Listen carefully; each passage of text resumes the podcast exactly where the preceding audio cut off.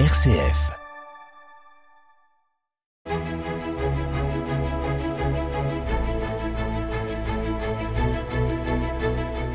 Chers amis, bonjour et bienvenue dans Episcorama avec Monseigneur François Touvet, évêque de Chalon. Monseigneur, bonjour. Bonjour Florent et bonjour à tous. Monseigneur, euh, ce week-end, euh, toutes les prévisions météo ont été déjouées, on peut le dire. On nous annonçait des orages et on a eu globalement un très beau temps pour cette magnifique journée du pèlerinage diocésain sur lequel j'aimerais qu'on revienne aujourd'hui. D'abord euh, pour avoir vos premières impressions. Eh bien tout simplement la joie. La joie d'avoir vécu cette belle journée, vous l'avez dit, avec une météo tout à fait convenable et même toute lumineuse. Euh, le peuple de Dieu qui s'est rassemblé en nombre, avec beaucoup de jeunes et d'enfants, des familles, euh, des beaux temps de, fraternité, d'amitié, de jeu aussi avec les familles, surtout en début d'après-midi, euh, la présence de nos, invités du diocèse de Magdebourg, avec lequel nous sommes jumelés, vu l'histoire, hein, comme c'est un évêque de Chalon, Saint Hildegrain, qui avait fondé ce diocèse là-bas en Allemagne, très à l'est. Euh, et puis la, célébration eucharistique, qui était le, sommet de la journée, bien sûr, qui rassemble tout le monde pour rendre grâce. Le matin, ce fut une très belle marche euh, depuis Saint-Mémy jusqu'à Chalon, avec les deux itinéraires, l'un pour les adultes, l'autre pour les enfants. Nous nous sommes rejoints pour arriver à l'épine. Une, une très belle démarche. J'ai vraiment vécu cela, et mon cœur est dans la joie, parce que le peuple de Dieu était là, présent, et euh, heureux de célébrer la foi, de vivre la, fraternité et de, donner un voilà, de nous faire euh, aimer ainsi l'Église comme elle est dans sa, sa dynamique missionnaire et joyeuse et accueillante. Ça donne le sentiment qu'entre le, le, travail qui a été fait, euh, considérable d'ailleurs, pour avoir une marche euh, enfant dédiée avec tout un programme euh, pédagogique et spirituel, le grand jeu, etc., ça a quand même euh, augmenté le, le nombre d'enfants et de jeunes présents. Est-ce que je me trompe ou est-ce que c'est aussi votre sentiment? Non, c'est, même pas un sentiment, c'est une observation très très très objective. De fait, on voit que la, la mobilisation des équipes de préparation que je salue et que je remercie euh, produit un effet, c'est-à-dire que euh, on voit bien depuis, euh, c'est après, après la crise sanitaire finalement, on a on réussit à donner un, comme un nouvel élan à ce pèlerinage euh, parce que il y a une activité dédiée dédiée aux familles et aux enfants. Et c'est non seulement une journée de spiritualité avec la démarche du, du, pèlerinage, le couronnement de la Vierge, la messe, la prière du chapelet, mais, mais c'est une journée de d'amitié fraternelle où on fait l'expérience que l'Église est une famille. Euh, que l'Église, que la communauté de l'Église, euh, elle est faite de tous ses membres très très divers dans leurs âges, dans leurs conditions. J'ai été frappé de, de, de croiser euh, des, des, des, adultes néophytes, des adultes qui ont été baptisés il y a, il y a, il y a cinq, cinq, six semaines, le soir de Pâques, des adultes qui demandent la confirmation. ils étaient là. C'est-à-dire que euh, il est là le renouveau de l'Église. Il est, là. Euh, il n'est pas dans, des, espèces de, d'idées que l'on agite dans tous les sens, mais il est dans l'expérience d'accueillir ses recommençants, d'accueillir ses familles, d'accueillir ses enfants, et de voir leur joie de chanter le nom de Jésus, de, de vivre ensemble, de partager l'amitié. Il est là le renouveau de l'Église. Alors une grande diversité, une belle présence des enfants. Il y avait aussi des activités euh, autres que les jeux. Il y avait une exposition, une conférence, une rencontre justement avec les délégués allemands euh, sur le thème du chemin synodal. Et puis il y avait quand même un chiffre euh, sur l'affiche et qui a marqué toute la journée. C'est 150 ans. Pourquoi 150 ans? Alors 150 ans tout simplement parce qu'en 1873, mon lointain prédécesseur, monseigneur Maignan, a voulu faire du pèlerinage local qui était propre à l'épine, ou à la paroisse locale, il a voulu en faire un pèlerinage diocésain. Et donc, depuis 150 ans, eh bien, le diocèse de Chalon aime se rassembler euh, pour vivre le pèlerinage au mois de mai, au moment où nous fêtons Notre-Dame de l'Épine le 8 mai. Et euh, tout le monde sait que monseigneur Louis, mon prédécesseur immédiat, euh, dont je salue aussi l'initiative, a voulu en 2007 redonner un peu d'élan. Probablement que c'était un petit peu un petit peu euh, pas endormi, mais que ça méritait un, renouveau. Et il s'est appuyé sur le fait que en, rentrant de Lourdes, du pèlerinage à Lourdes, euh, les hospitaliers, hospitalières, avec les pèlerins, aimaient se retrouver. On appelait ça le retour de Lourdes. Et donc c'est devenu à nouveau le, le, pèlerinage diocésain le premier dimanche du mois de mai après le 8, après le 8 mai. Et c'est pour ça que nous avons voulu marquer cet anniversaire, 150 ans quand même, que euh, le, le, le diocèse aime se rassembler pour vivre ce pèlerinage.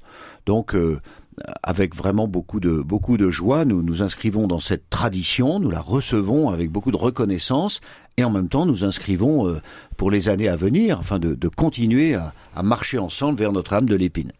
Alors Notre-Dame de l'Épine qui prend une place toute particulière dans le diocèse, puisque vous l'avez annoncé, euh, la Vierge Marie dans son appellation, euh, enfin sous le vocable de Notre-Dame de l'Épine, devient patronne du diocèse. Comment est-ce que cette idée est née déjà?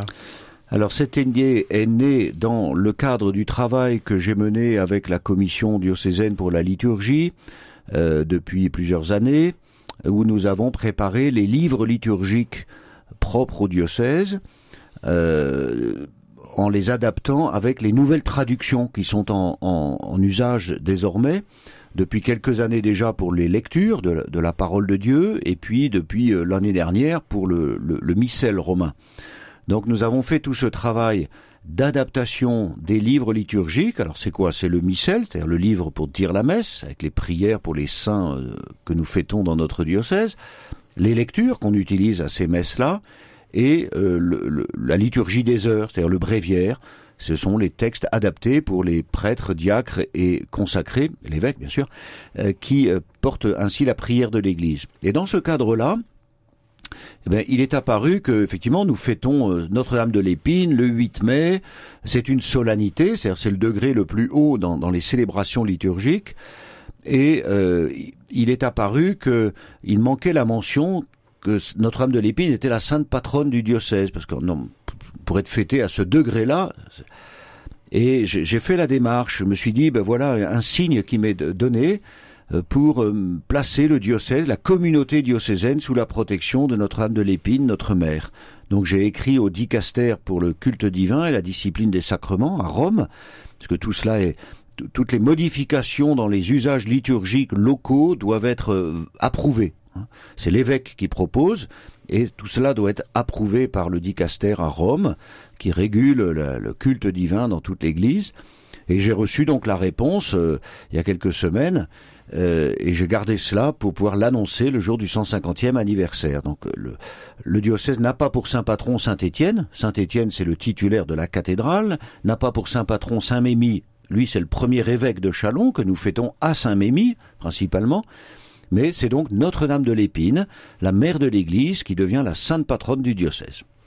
Et pour entrer peut-être dans les coulisses, c'est une démarche compliquée. Il faut donner la preuve qu'il y a un culte local, etc. Ça, ça se passe comment? Alors effectivement, j'ai écrit une lettre tout simplement au cardinal Roche, qui est préfet du dicaster pour le culte divin, en justifiant, en, en, en, en oui, en, appuyant ma demande euh, avec l'expérience que je vis ici depuis sept ans et tout ce qui m'a été rapporté aussi sur la, la, présence depuis des années, déjà le culte à Notre-Dame de l'Épine depuis le XVe siècle, et tous ces pèlerinages réguliers, la dévotion populaire, le fait qu'on appelle Notre-Dame de l'Épine la protectrice de la Champagne. Voilà, tout cela a été pris en compte par le dicaster dans son décret qui est, qui est écrit en latin. Euh, tout cela est pris en compte. Euh, le dicaster prend acte de ce que l'évêque euh, atteste comme dévotion locale, comme démarche populaire aussi de pèlerinage, comme vitalité, comme source de, vitalité pour le diocèse, et décrète que désormais Notre-Dame, enfin la Vierge, la Bienheureuse Vierge Marie, sous le vocable de Notre-Dame de l'Épine, devient la sainte patronne du diocèse de Chalon. Donc il m'appartient maintenant de le, de, le, de le, promulguer officiellement, ce sera fait bientôt par écrit, mais ça a été annoncé euh, en ce dimanche de façon un peu solennelle.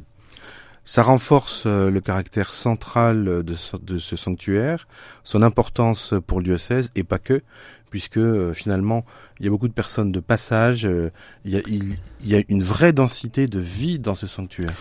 Oui, et je le constate d'année en année et de plus en plus. Euh, je dois dire que vraiment je suis touché euh, au plus profond de mon cœur de chrétien et de pasteur euh, par la vitalité de ce sanctuaire Notre-Dame de l'Épine. Euh, ce n'est pas simplement une grande et belle église dans un petit village perdu dans la plaine champenoise, mais vraiment un, haut lieu de spiritualité, euh, parce que tous les témoignages que je reçois et les sœurs bénédictines de Montmartre qui sont là depuis bientôt deux ans en témoignent aussi. elles accueillent des, des, des, chauffeurs de poids lourds qui s'arrêtent pour rentrer dans la basilique, se mettre à genoux devant l'image de Marie et prier, allumer un cierge. Elles, accueillent des gens qui sont en, grande souffrance, des familles, des couples qui souffrent de ne pas pouvoir mettre au monde un enfant, euh, et elles sont témoins des grâces reçues parce que les gens reviennent après avoir vécu la prière avec les sœurs ou tout seul, avoir fait le pèlerinage autour du puits, qui est un, comme un signe aussi de la fécondité du Seigneur dans nos vies. Donc, je le disais dimanche, nous ne sommes pas à Lourdes, il n'y a pas des foules, des, des, dizaines de milliers de personnes qui viennent à Notre-Dame de l'Épine, mais euh, les, les grâces reçues n'en sont pas moindres dans le secret des cœurs, dans la vie des personnes, croyant ou non, euh, recommençant ou non, eh bien, euh, il y a des, des, grâces, il y a des, des, des, cadeaux, des cadeaux que le Seigneur fait par l'intercession de la Vierge Marie. Et je crois qu'en s'inscrivant dans cette démarche très populaire du pèlerinage marial, comme à Lourdes, comme à la Salette, comme à Fatima, on le voit bien encore, c'était ces derniers jours à, à Fatima, eh bien le, le, peuple, le peuple exprime sa confiance de façon très très simple, comme, comme des petits enfants qui se tournent vers une maman. Et vous, quelles seraient vos, vos demandes à Notre-Dame de l'Épine pour euh, le diocèse pour les années qui viennent? Ben écoutez, je lui demande euh, toujours de, veiller sur nous, euh, de, nous guider vers euh, vers Jésus. La, demande que je fais, bien sûr, c'est de de bénir et de protéger les familles, les parents, tous ces jeunes, tous les enfants, afin qu'ils découvrent et approfondissent la foi. Je lui confie souvent les, les, les diacres et les prêtres du diocèse de Chalon. Euh, qui euh, connaissent les uns les autres toutes sortes d'épreuves, de difficultés, de contrariétés. Euh, je, je, confie leur unité, je confie leur amitié fraternelle, je confie leur, leur esprit de service. Je, je, demande à âme de l'épine, qui était présente à Jérusalem avec les apôtres, de nous aider à accueillir la force de l'Esprit Saint pour la, pour la mission, pour le renouveau missionnaire, la conversion de nos paroisses.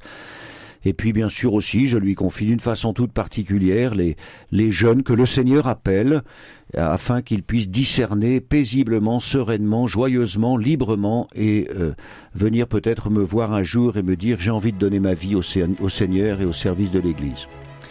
Monseigneur Touvet, je vous remercie. Merci. Quant à vous, chers amis, je vous donne rendez-vous très bientôt pour un nouvel épisode d'Episcorama.